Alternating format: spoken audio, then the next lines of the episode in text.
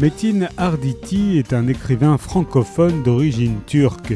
Il est l'auteur de nombreux essais et romans, parmi lesquels Le Turquetto, qui a obtenu le prix Jean Giono, et récemment L'Homme qui peignait les dames, prix de l'Université catholique de l'Ouest en 2021.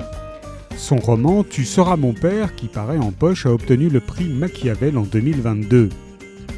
Nous sommes à Vérone en 1978. Renato, 7 ans, entretient avec son père une relation merveilleuse que bouleverse l'enlèvement de l'homme d'affaires par un commando des Brigades Rouges. Peu après cette épreuve, il met fin à ses jours. Renato et sa mère s'exilent en Suisse. 10 ans passent. Au cours de sa scolarité, Renato croise le professeur Paolo Mantegazza, un Italien responsable des activités théâtrales, comme lui passionné de haute montagne.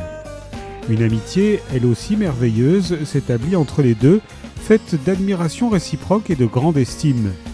Renato voit en lui une figure paternelle, mais derrière le maître se cache celui qui avait machiné l'enlèvement du père du jeune garçon. Le pardon sera-t-il possible ? Tu seras mon père de Metin Arditi est paru chez Points.